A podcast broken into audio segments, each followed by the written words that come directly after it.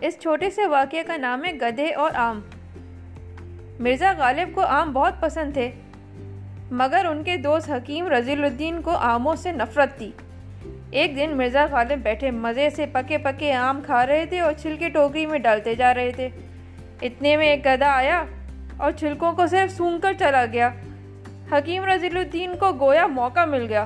کہنے لگے، دیکھا مرزا، آم ایسی چیزیں جسے گدھے بھی نہیں کھاتے۔ مرزا غالب نے برجستہ کہا بے شک گدھے آم نہیں کھاتے۔